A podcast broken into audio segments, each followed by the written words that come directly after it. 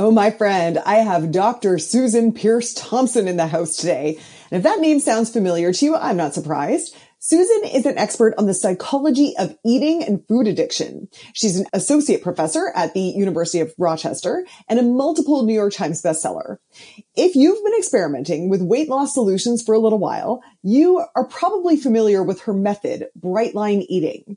If so, you might be surprised that Susan and I are friends. Our programs and our methods are pretty different. For example, Susan recommends total abstinence from certain foods. I'm more about moderation. Susan weighs and measures everything she eats. I'm about mm, fill half of your plate with vegetables. Susan doesn't think that you should exercise when trying to lose weight. And I think that's a great idea for the most part. So here's the difference.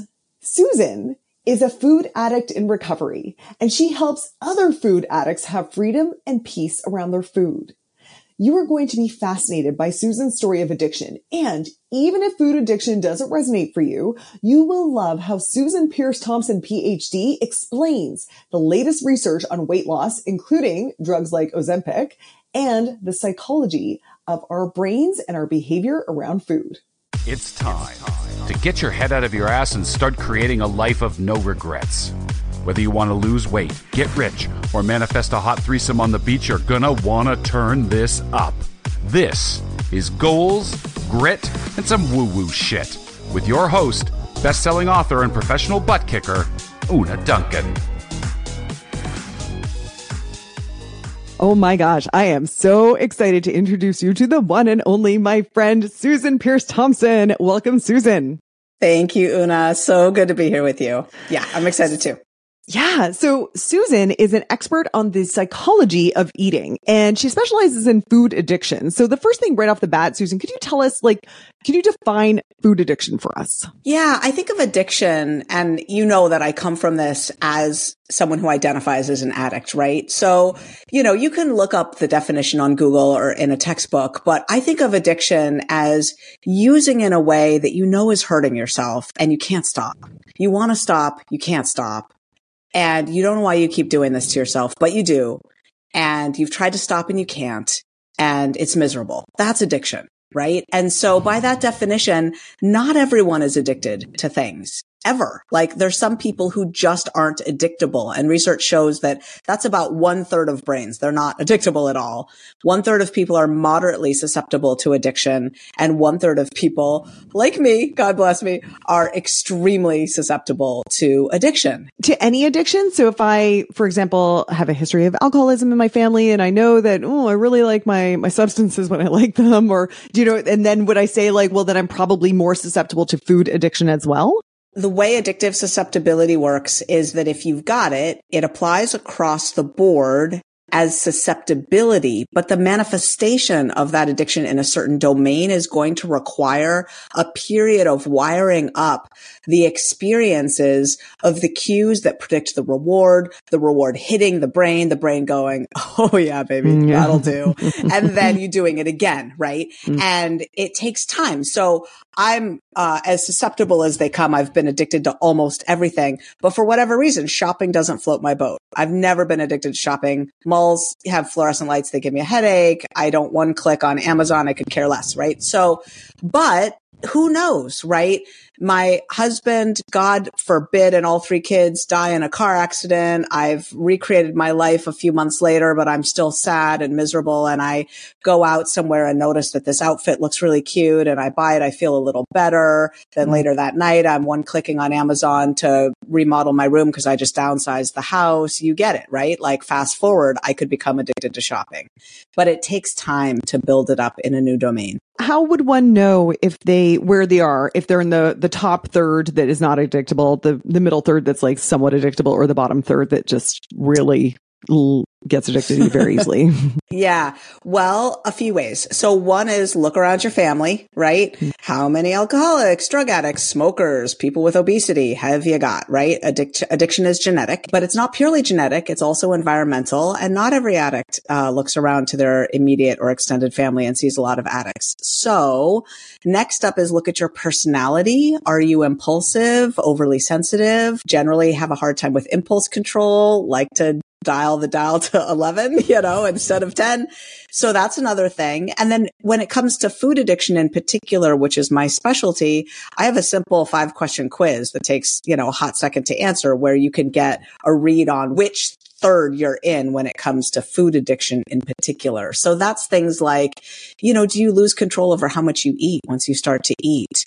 Do you feel like oftentimes after eating a kind of a regular sized meal, a moderate amount of food, you just don't feel satisfied? Mm. Do you ever binge? Do you get cravings? Do you drive across town or wander up and down the grocery store aisles or stare into the refrigerator incessantly looking for the food that's going to hit the spot? Or are you spending too much time thinking about what you've eaten or not eaten? Eaten, whether you're on your plan or off your plan, how many miles, how many calories, how many pounds is that kind of the the narrative running in your head a lot. So those hmm. are the signs and symptoms of food addiction in particular. Some of those sound like dieting addiction. I don't know, is there a distinction between someone who's a food addict who is more likely to binge versus someone who's a dieting addict who is always trying to diet more or, or constantly monitoring their calories in, calories out, their behavior, uh, obsessed with these kind of things? I don't know if I would draw a distinction between those two. I think they're highly, highly correlated because it's not just the food chatter. It's the weight chatter as well. That kind of calories in, calories out focus. Uh, there's a name for it. It's called exercise bulimia, right? Mm. If you're exercising to burn off the stuff you just ate or the stuff you yeah. might eat or whatever, that's not exercise the way a healthy mind, mm-hmm. mindseted person would exercise, right? Mm-hmm. That's mm. addiction. I wonder how much of that is a genetic predisposition versus society's diet culture. Absolutely culture is driving a lot of it, right? But it's, it's dieting culture and then it's the ultra processed food environment together that are a double whammy, right? I think where it starts is dieting culture takes these eight and 10 and 12 year old kids, mostly girls, not always girls, but mostly girls who don't really have a weight problem yet often and convinces them to go on their first diet. And then the issue starts, right? Because calorie restriction is actually the precursor to a lot of this madness. And a lot of us would have been just fine if we hadn't started trying to lose weight in the first place. But that starts the terrible cycle in motion. So yeah, I think a lot of it is culturally driven. And I don't at all poo poo the impact of that. And just like, you know, drinking culture is all around us. And for some people, it goes past that line and it becomes alcoholism. For some people, they cross the line and the insanity really turns into food addiction. So depending on where you are on that susceptibility scale, the more influenced you're going to be by diet culture. Yeah. Does that make sense? Yeah. Yeah. So, um, you know, I was doing my research on you and I saw your, your, uh, your thing on the Today show and you were talking about your background and your story. And you started by saying that you started to diet when you were, I think, 12 years old. And you, and even before that, you were a little bit always really obsessed with food. You were really interested yeah, in food, even as a little kid. Um, yeah. can you talk a little bit about your, your story? You know, I hate to call it a diet because my mom, who was not overweight ever, my mom's a bit of a thing and always has been, uh, was very interested in what she calls science diets, right? She was interested in healthy eating. I think she and I went on the Pritikin diet together when maybe I was 10, you know, mm. it might be that by the time I was 11, I weighed more than I weigh now, right? So I was, mm. I was, I was putting on weight and I have a propensity to gain weight that my mother has never had and it might have alarmed her right? So, so, when you were heavy at age 11, was that because of any addictive behaviors or just genetics? Just, just the way it was? No, it was already addictive behaviors. Like I started making big bowls of raw cookie dough and hiding them in my room, you know, when I was mm. probably seven or eight.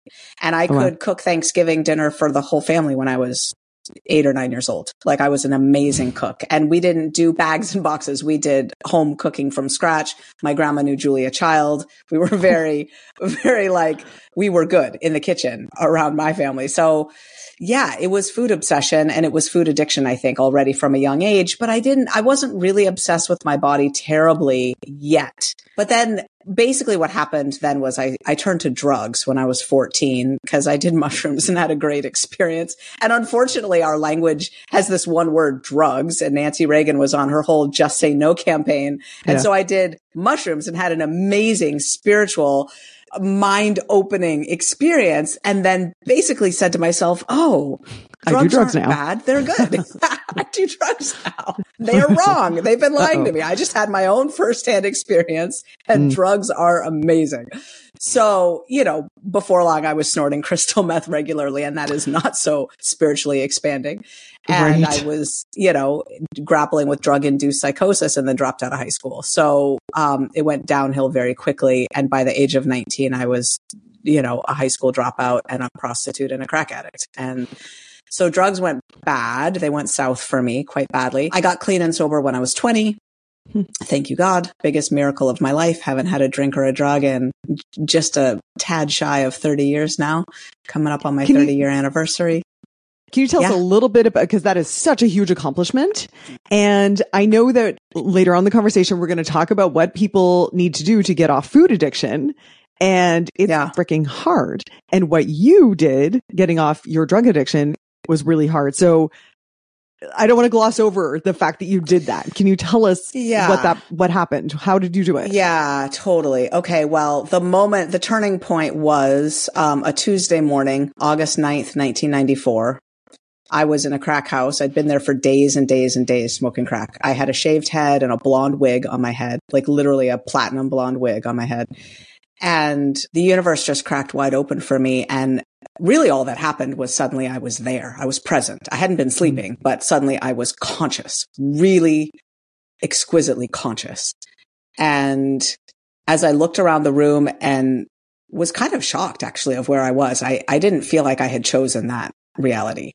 It had been this gradual creeping non choice that had happened over years and suddenly there I was. I had been a fabulous student as a little kid, you know, thought I was going to Harvard and stuff. And here I was like, I hadn't been in school in years and it was, it was shocking to me. And I got a deep knowing in that, that place deep in the gut where we know things, right? And I just knew suddenly that if I didn't get up and get out of there right then, that my whole life was going to be an endless cycle of trying to clean up, relapsing, and going back to drugs and prostitution over and over and over and over again. So I let that sink in for a second and then I just stood up and grabbed my jacket and walked out the door. I didn't have a place to live then.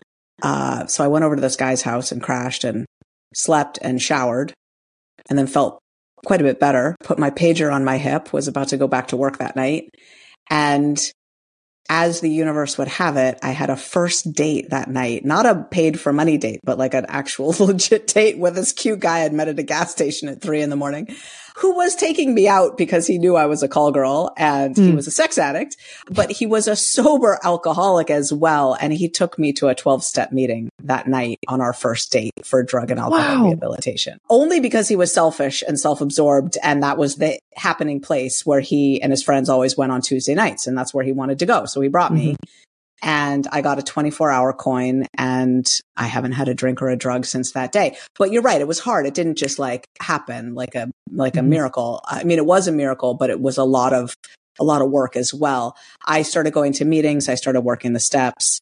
I got a sponsor and I really threw myself into recovery and, and I got a legitimate life. I stopped working for the call girl agency that night. I got a job at a movie theater selling popcorn. I hmm. enrolled in community college. Thank God for the community college system in California. Mm. It's amazing.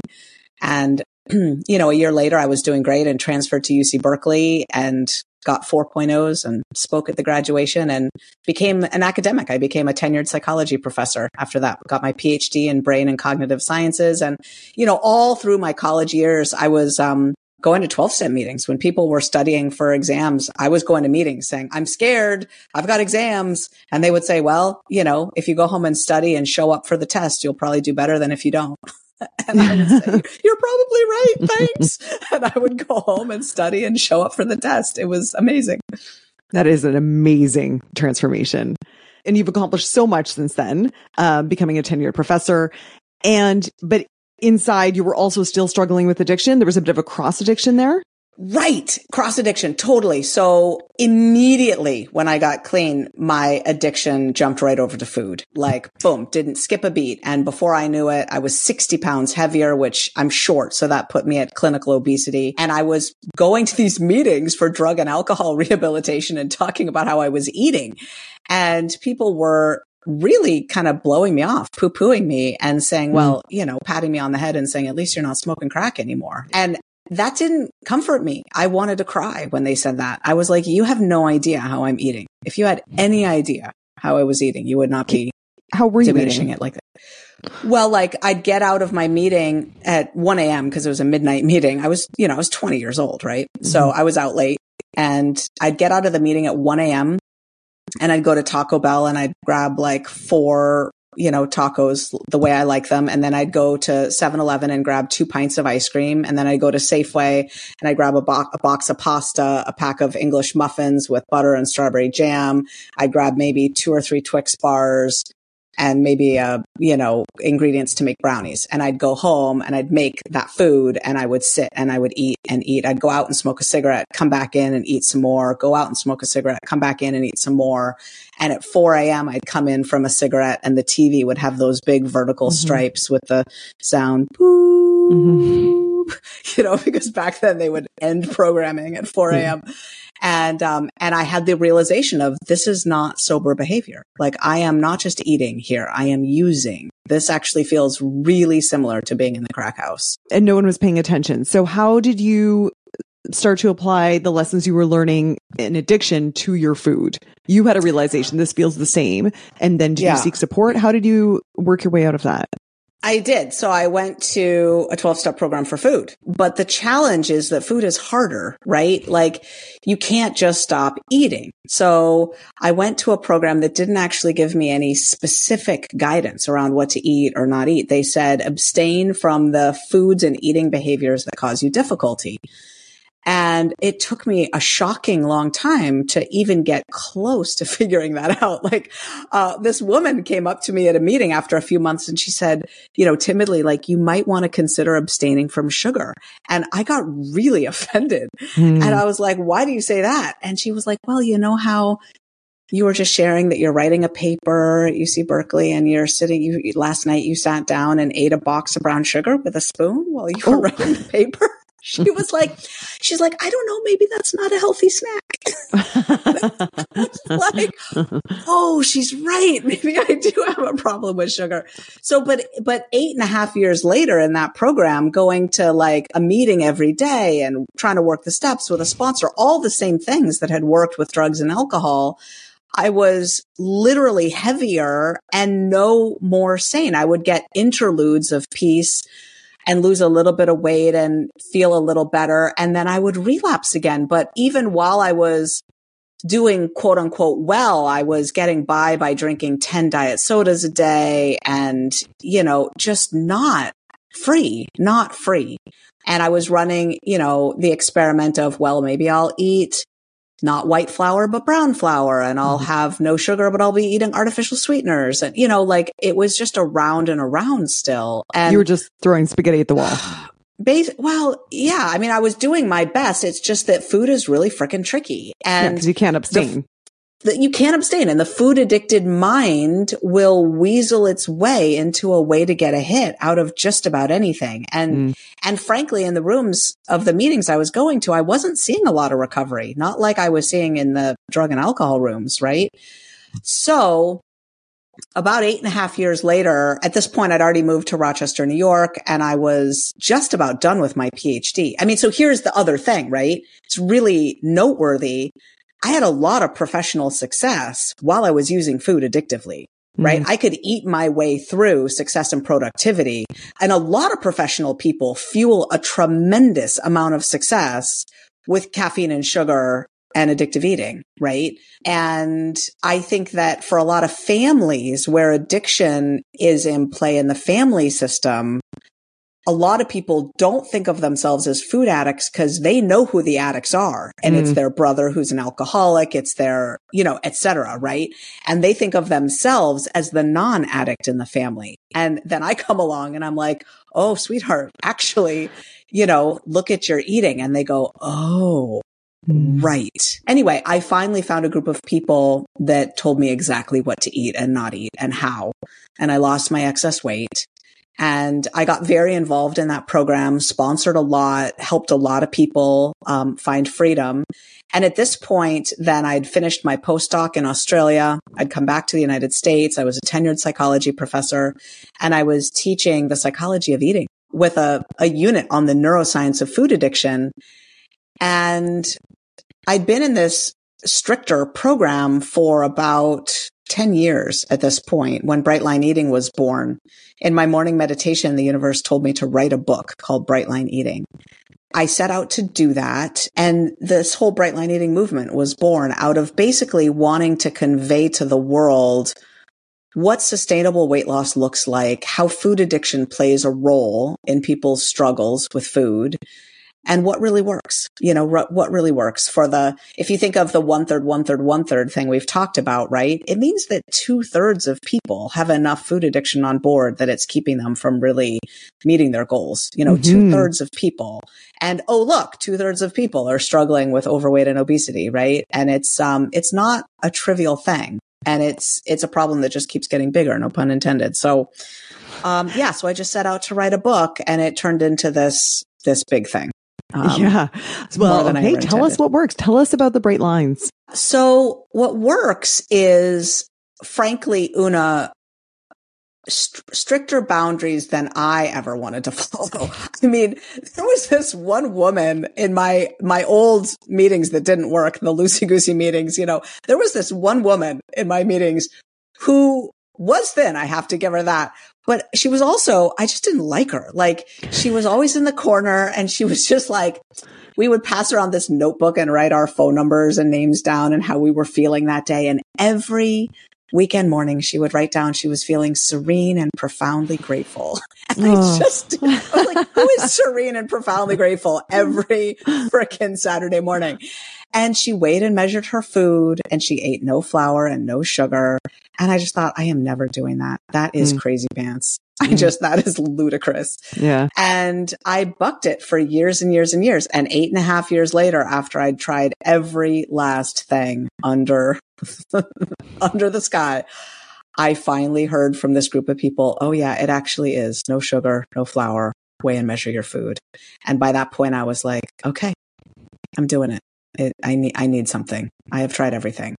And what I found was I got so free so fast and that the structure and boundaries around food actually produces a shocking amount of freedom.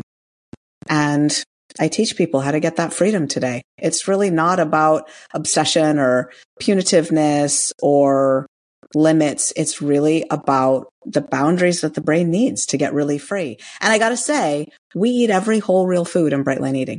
Every mm. single one, every grain, every dairy, every meat, every legume, every seed, every pea, every, every vegetable, every fruit, everything. We eat everything in Bright Line Eating that is an actual food. Well, uh, there's a couple of things when when you t- when you said this is the magic. Everybody, listen up. Come close. No sugar, no flour, weigh and measure your food. I feel like I can hear half of the listeners going like, no, Susan, I tried that and it didn't work. You, you know what I mean? Like it mm. seems too simple almost. And I think that maybe people try it, but they kind of don't 100% commit.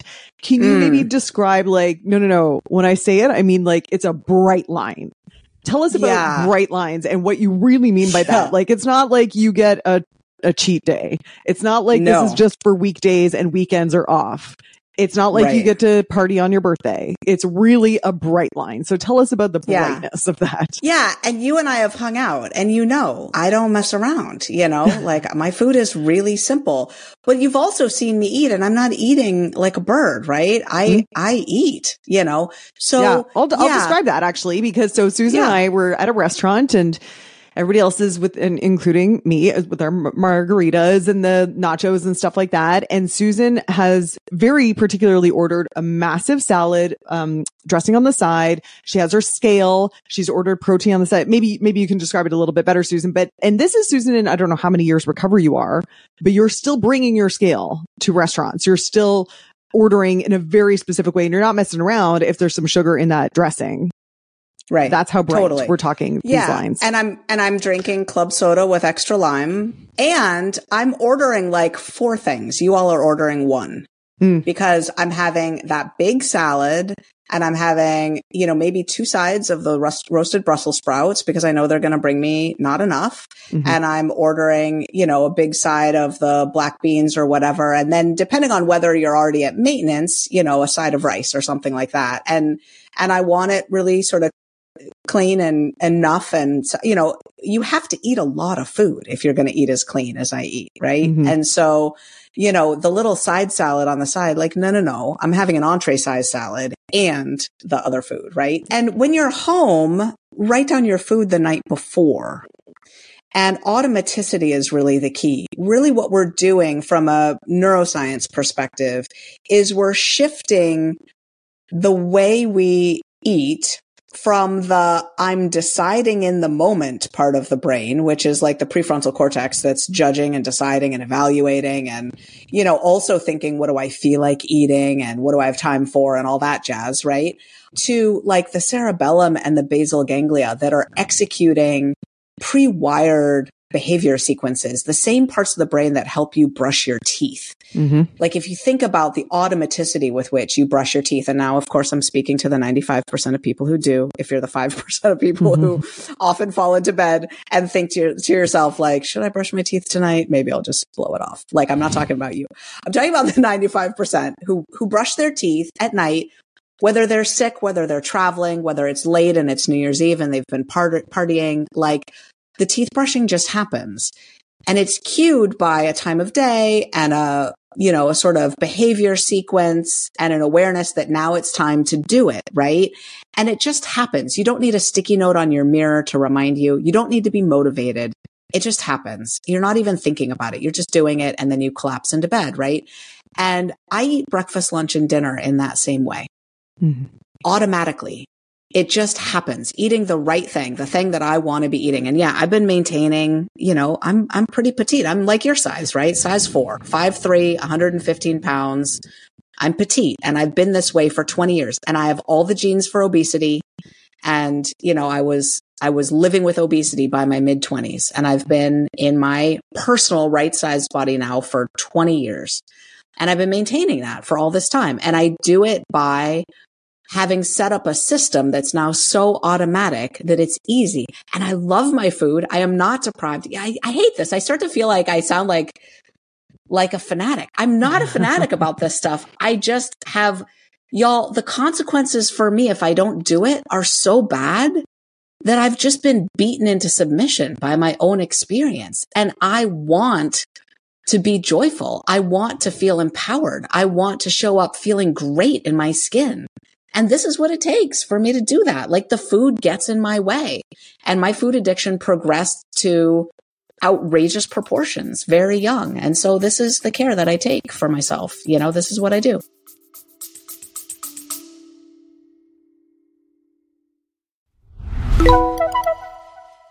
Hey, dude, if you are enjoying this episode and you have a friend that you think might also benefit from this information, please share it with them. That helps my podcast so much and it's going to help your friend. Share the love. Thanks so much.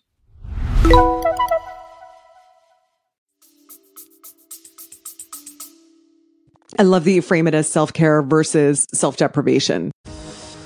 Hey, if you're liking this episode and you want to make sure you don't miss the next one, you can sign up at unaduncan.com slash podcast, and I'll be sure to keep you in the loop. Okay, back to the podcast. Can you tell us a little bit about if you did, for example, if if someone gave you salad dressing and it did have sugar in it, w- yeah. would it trigger something in you? Like what would happen? Hmm.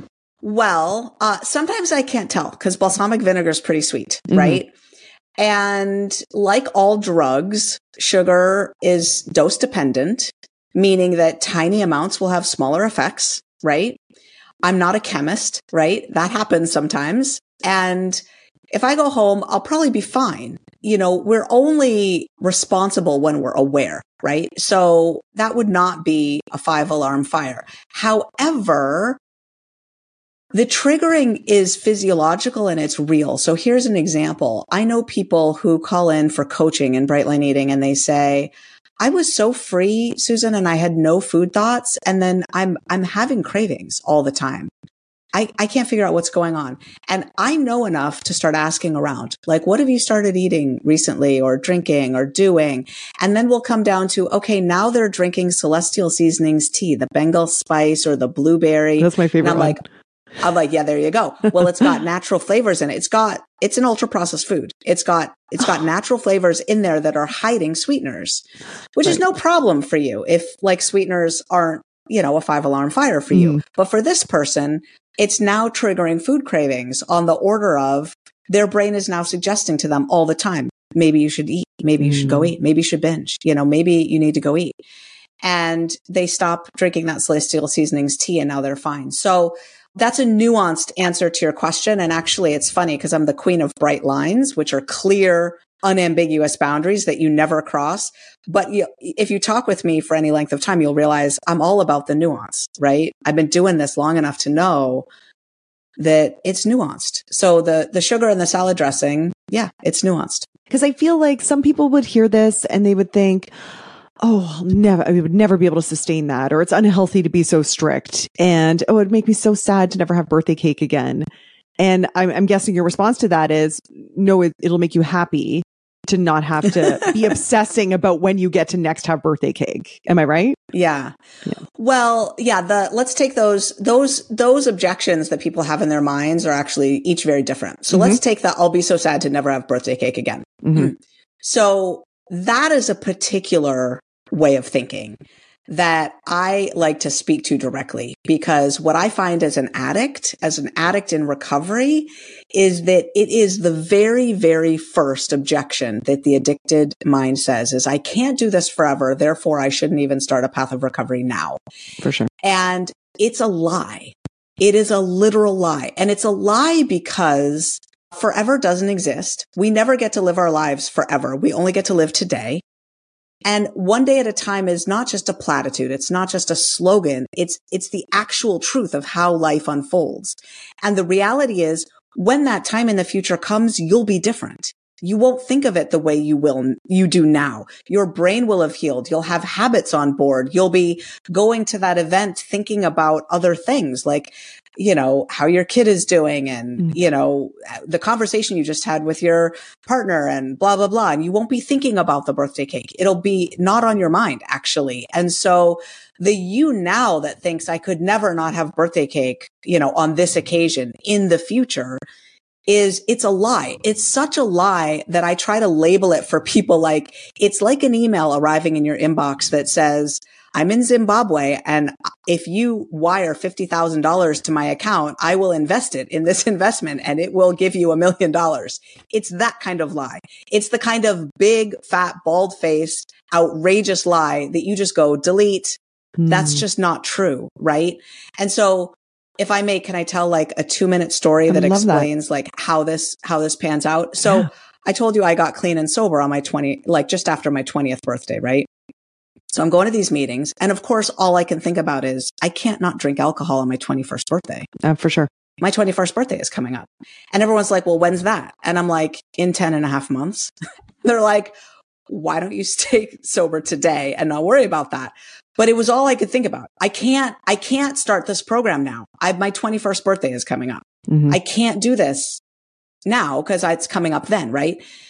And everyone just said, why don't you just not worry about that today? Just work this program today. So finally I just did. Everyone was saying that. So I just like, okay, I'll do it today. So months went by and suddenly someone's asking me, Hey, Susan, are you going to the convention? And I'm like, what are you talking about? What convention? And they said, well, oh, you haven't heard? Every five years, the international convention happens and it's coming up and it's in San Diego. And a bunch of us are driving down from San Francisco to San Diego to go to it. You want to come with us? And I was like, yeah, when is it? And they said, well, it starts June 29th and it goes to July 3rd. And don't you know that June 29th, 1995 was my 25th birth, 21st birthday. Mm. And so on my 21st birthday, I'm dancing in the streets in San Francisco till like three in the morning in San, San Diego. Sorry. I'm butchering the story. In San Diego, I'm dancing in the streets with 60,000 sober alcoholics. Mm. So grateful to be sober, having the time of my life. And the last thing in my mind is that I need to be drinking because it's my 21st birthday, right? Like the future takes care of itself in ways you can't even imagine. So the thought that you can't get healthy and well and address your issues today because you couldn't not eat pizza forever. It's a lie. That $50,000 does not need to be wired into that account. Delete that thought. It's just a lie. It doesn't work like that, right? Do what's right for you today. And the future actually does take care of itself. I love that so, story so much. I had so many goosebumps with picturing you dancing in San Diego. I freaking love it. Thank you. That is a great story. Yeah, it probably happened that way just so I could tell that story on podcast today. Yeah. And then, you know, the, the other objections about like, you know, what are, what were some of those other things you said? Like it um, just feels too strict. It just, you know. Yeah. Yeah. So here's, here's things that I think people would think first of all, and I think you already uh, said this one is like uh, a loss of identity, but like I'm the life at the party girl. Um, I don't want to be one of those fussy eaters. Do you want to talk about that one? Okay, I'll get real here for a second. That's that's real. Mm. That's a little real. You know, I really do still wish I could be the person who can rock up to the restaurant and just order what I feel like eating. And it still smarts a little bit that I, when I travel, you know, I'm not going to be like, with tons of ease going to the restaurants that are, you know, the ones that you need to eat at in Belgium and eating exactly mm-hmm. the cuisine or whatever, right? Like there is a little of that. There is. And what I can say is like, pick your hard, right? Like if you look at my life and how I live and how I feel in my skin and about my life, I mean, I do travel to Belgium. Like I have traveled around the world doing this. And it's true that I need some small accommodations. You know, it's true that I prefer to stay in an Airbnb because I have a kitchen and I can hit a grocery store and I'll eat out once a day instead of three times a day. You know, that's more manageable for me. It's like living in my, you know, healthiest body is you know, like I'm coming up on 50. I do not feel 50. You hmm. know, like you my next birthday, 50. I'll be 50. Yeah. I don't feel 50. I'm told I don't look 50. And, you know, like the benefits of it so far outweigh that. But I won't lie. That one is, is, is a little bit of a bummer. It is, you know, hmm. and, you know, the way I was living the other way was like more than a little a bit bummer. of a bummer. Yeah. So, a big bummer in the yeah. crack house. I got it. Thank you for your honesty on that. I appreciate that. What about oh, I'll never be able to sustain this. That's a real thing too. Sustaining it is a, is a thing. And the thing about how I teach people to do this is that it works so well that they quickly think, I've got this. And then they go off on their own mm-hmm. and they find that sustaining it on their own is a thing. And uh, it starts to unravel slowly over time on them. And then they notice that they, they're back to kind of where they started. And what happens is that the people who stay close to the community of us who do this and stay like keep it as an identity, right? Like the person who's a vegetarian who just says, I'm a vegetarian, mm-hmm. right? The bright lifers around the world, like they're bright lifers and they stick together and they know that they still do this for real. Like they, they become kind of card carrying mm. bright lifers, right? And it's not the kind of thing that's that easy to sustain on your own unless you're lower on the food addiction susceptibility scale. There are all kinds of people. So the scale we were talking about of one third, one third, one third, I put it on a scale from one to 10 when mm-hmm. people take the quiz. Mm-hmm. And that way, you know, are you a six? That means you're in the middle third, right? Or are you a nine? That means, you know, you're way up like me. I'm a 10, right? And it's the eights and nines and tens and maybe sevens who kind of need to be the card carrying, like, I really do this kind of people you know, the fours, fives, and sixes, they don't. They mm-hmm. can take, you know, learn how to do it and then kind of take it on their merry way and modify it and and be fine. Mm-hmm. But don't be fooled. Sustaining it is a thing. And this is why, you know, most weight is regained after it's lost, not in bright line eating, but you know, in other programs. In yeah. And in general, because frankly, sustaining any behavior change is a thing. It's not trivial. You have to stay in the environment where that new way of living is going to be reinforced on a continual basis. Mm-hmm. Mm-hmm. Okay, final objection. And then I want to ask you about uh, the new drugs that are available to lose weight. Uh, yeah. speaking of drugs, um, but before that, one more objection. What about it's unhealthy to be so strict? So we have data on that. This is a great segue to talk about research and drugs and all that. Great. The data actually are in and it is not unhealthy to be so strict. So the reality is that just from two months of living this way, people's health goes up in every way, shape and form. So all of their blood you know, numbers get better that, that you would expect, right? Their weight starts to come off shockingly fast. That's amazing. But we published a paper recently on psychosocial metrics, and this is published research. I don't mess around. I publish my stuff in peer reviewed scientific journals. Um, so this study was published showing that people's quality of life goes up astronomically from doing it. Their energy levels go up astronomically. Their feelings of being loved, supported, and connected in the world go up astronomically. Their mm-hmm. loneliness plummets, right? Their depression plummets and their days of poor mental health plummet. Their hunger goes down, their cravings go down after just two months to little or no hunger or cravings anymore ever. And their peace and serenity with food skyrockets. So you would think you'd become more obsessed with food by doing all this crazy stuff yeah. with your food, right? Yeah. Uh, but actually their peace and serenity with food goes up. Now it's not everybody, but it's almost everybody. It's like verging on 90% of people, right? Mm.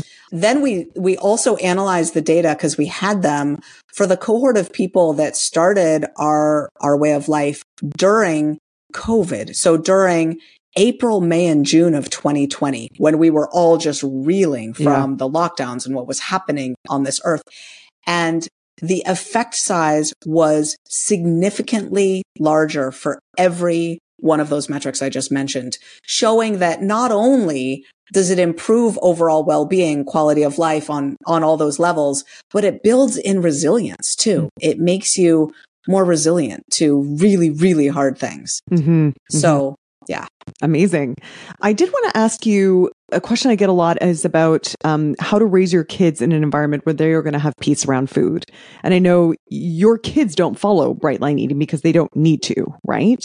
So how, Correct. but what else should we do with our kids so that they don't start sneaking off with the uh, treats? And yeah. are you saying that's something we can't avoid? It's a hard one. It's pretty hard to avoid in this food culture because it's not what we do or don't do that's making kids sneak off with treats. It's exposure to the ultra processed foods um, mm-hmm. that ultimately is going to do that in the kids that have brains that are susceptible. But there are things that we can do to minimize the risk. I think meal structure is really important. Family dinners, the research is so strong on this. Sit down as a, as a family and have dinner with your kids and keep meal structure, right? Kids don't just need breakfast, lunch, and dinner, but they also need snacks in between. But like a snack is a structured thing. It's a structured sit down meal. Mm. It's not just Stand a bag of something. the fridge. Yeah. Exactly. Right. And I get this uh, from Ellyn Satter, who's amazing. She doesn't believe in food addiction. We've talked. We disagree on that. However, I really support and like her research on raising kids and healthy eaters. And what she proposes is the division of responsibility, which is the parent is responsible for uh, what and when is the meal is being served and the kid is responsible for whether and how much they're going to eat from what's mm. provided. Perfect. So literally you provide the food and then you become deaf, dumb and blind to anything that happens after that. You're not noticing if there's, if the, if the meal, like the other night at my house, we had, what, did, what did we make? We made, uh, salmon and white rice and butter and broccoli. And I had my broccoli plain. Everyone else, I put uh, butter, soy sauce, and lemon on it. They love that. And then some pot stickers. Okay. Everyone loved this dinner. Delicious. I had the, and I made myself a, sa- a salad on the side too. And I had the salmon, broccoli and salad and rice and everybody else had everything else. Okay. But if uh, one of my kids were just going to mow down on the white rice and butter and eat nothing else, I would not notice. I would not comment. Hmm. If another one of my kids would mow down on broccoli and then ask for seconds and then thirds, I would not praise. Hmm. Like food is food. You're going to decide whether and what to eat and how much from what is provided, period. And what you'll notice is kids will grow to like vegetables in a climate where they're not bullied to eat them. Mm-hmm. Yeah. you know, they will, and my kids do. They like broccoli. They like Brussels sprouts. They like, they like most vegetables, all of them. They don't all like all vegetables. Zoe loves peas. Robbie hates peas, but you know, whatever. Mhm. Um, anyway, that's, that's my best advice Thank you. around feeding kids. I love that division of responsibility. It's so good. Um, I know we're running out of time, but I'd love to hear what you have to say about um Ozempic. Yeah. So, oh my gosh. So what's interesting about these drugs is that they curb appetite, but they also seem to squelch addiction. We don't know how yet, but the research keeps coming in. It's, I don't know if it's research, it's anecdotes, right? But that, but that people on these drugs are not only losing weight and not eating so much, but they're also not smoking so much. They're not drinking so much. They're just losing interest in rewarding addictive things. And it's noteworthy. I can't wait f- to find out how those drugs are affecting the mesolimbic reward pathway, the addictive centers of the brain. Suddenly people are in a context that they can manage, Mm. right? It's that people can't manage their weight because they're being hounded by their brain to eat. They're being hounded and you can will your way out of that conundrum for a bit, but just like you can hold your breath for a bit, you can't just do it indefinitely, right? Mm-hmm. And that's the, the thing that people are faced with. So, you know, and of course, Ozempic and Wegovy have amazing upsides like cardiovascular benefits, but some huge downsides too, right? Like thyroid cancer potentially. And then also all the gastrointestinal side effects that a lot of people get. Some people, they go, they go away, but you know, we're talking like potential stomach or intestinal blockage, Hmm. um, gas, belching, bloating, severe abdominal pain, constipation, diarrhea, terrible, terrible vomiting, uh, Hmm. terrible gastrointestinal side effects. And we have no long-term data yet on what's happening to people's GI systems from the drugs. So beware. But, and then the other issue is when people go off of Wegovy and Ozempic, they gain back two thirds of their weight within a year Hmm. and the, the weight regain is pretty fast. So unfortunately, I mean, it's not shocking when you go off a cholesterol medicine, you would assume to not get the benefits anymore, but it is too bad that the weight that's already lost isn't maintained off. It's, it's going to come back. because you're an academic, I appreciate so much that you're bringing all this research to us. I know that everyone's going to be so interested about where they are at in the susceptibility scale. And I think you've got a quiz. We do have a quiz. It's the food addiction susceptibility quiz and they can take it at brightlineeating.com. I really encourage people to learn their number. It's from one to 10. And if you're a 10 like me, oh, baby cakes, we got, we got some talking to do because you know, it'll explain a lot, right? You Mhm. probably listening to this already know. If you're a 10, this is not going to be total news to you, you know? Yeah. But what if you're a six, seven, eight, or nine? Then, you know, it, it's like you're going to need to factor that in as you consider your relationship with food. And if you're a two or a three, then you kind of know, all right, this doesn't apply to you, right? We're not talking about you Mhm. in this interview Mhm. and get on with your bad self. Have your margarita, eat your nachos on a Saturday, go back to eating a salad, you know, during regular times. Be moderate, be mindful, eat healthfully, and don't sweat the small stuff, right? The difference is that if you're like a five or under on that scale, sometimes scratching the itch with a little treat with food is going to scratch the itch. hmm hmm And if you're like a nine or a 10, scratching the itch is pretty much always going to make it itchier. It's just not worth it. And you might be shocked by the level of structure you're going to need to implement to get the results you want. Awesome. If anyone's listening to this and they're like, oh my God, that's me. And they're in a dark place and they're kind of beating themselves up about Yeah. it. One of the things I Oh. love about following you, Susan, is that you are so open and you speak from the heart so much. And I wonder if you, if you do have a little message for anyone who's listening to this and maybe hearing about your experiences with food addiction and being like, oh, fuck, box of sugar. Yes, please. If there's anyone who's listening to this who can relate, is there anything you'd like to say to them? Oh, I just want to say, I understand. And you're not alone. And there is hope and there is help. And if there's anything I can do for you, just reach out. Come to brightlineeating.com and just make use of the resources. I put out a free video every Wednesday. There's hundreds of them now. You can access them all over the place YouTube, Instagram, Facebook, wherever you are. Just come find me. And whatever question you've got, type it into the search box. I've probably done a video on it. And I just want to say, I love you and there is hope. and um, it gets better. It really does. You can get free. You can get free. I promise. Thank you. And thank you for sharing your story and all your amazing research. Um, I appreciate you so much. I love you so much, Una. You're just one of my favorite people ever. Thank you so much for having me on your podcast. See you later. Well, my friend, what did you think? I know that the idea of food addiction can be triggering for some people, so I would love to hear your reaction to this episode and what it brought up for you. Leave a review and let me know. And by the way, you can leave a review for every episode, and I would love it if you did because that will really help me to know what's resonating. So let me know, and I'll see you next week. Hey, dude, thanks for listening. If you like this episode, make sure you're subscribed so you can get the next one. And by the way, if you rate and review this podcast, it really helps me get found by other people who need some goals, grit, and some woo woo shit. And be sure to connect and DM me at Una Duncan on Instagram and let me know what you thought of the episode. Chat soon.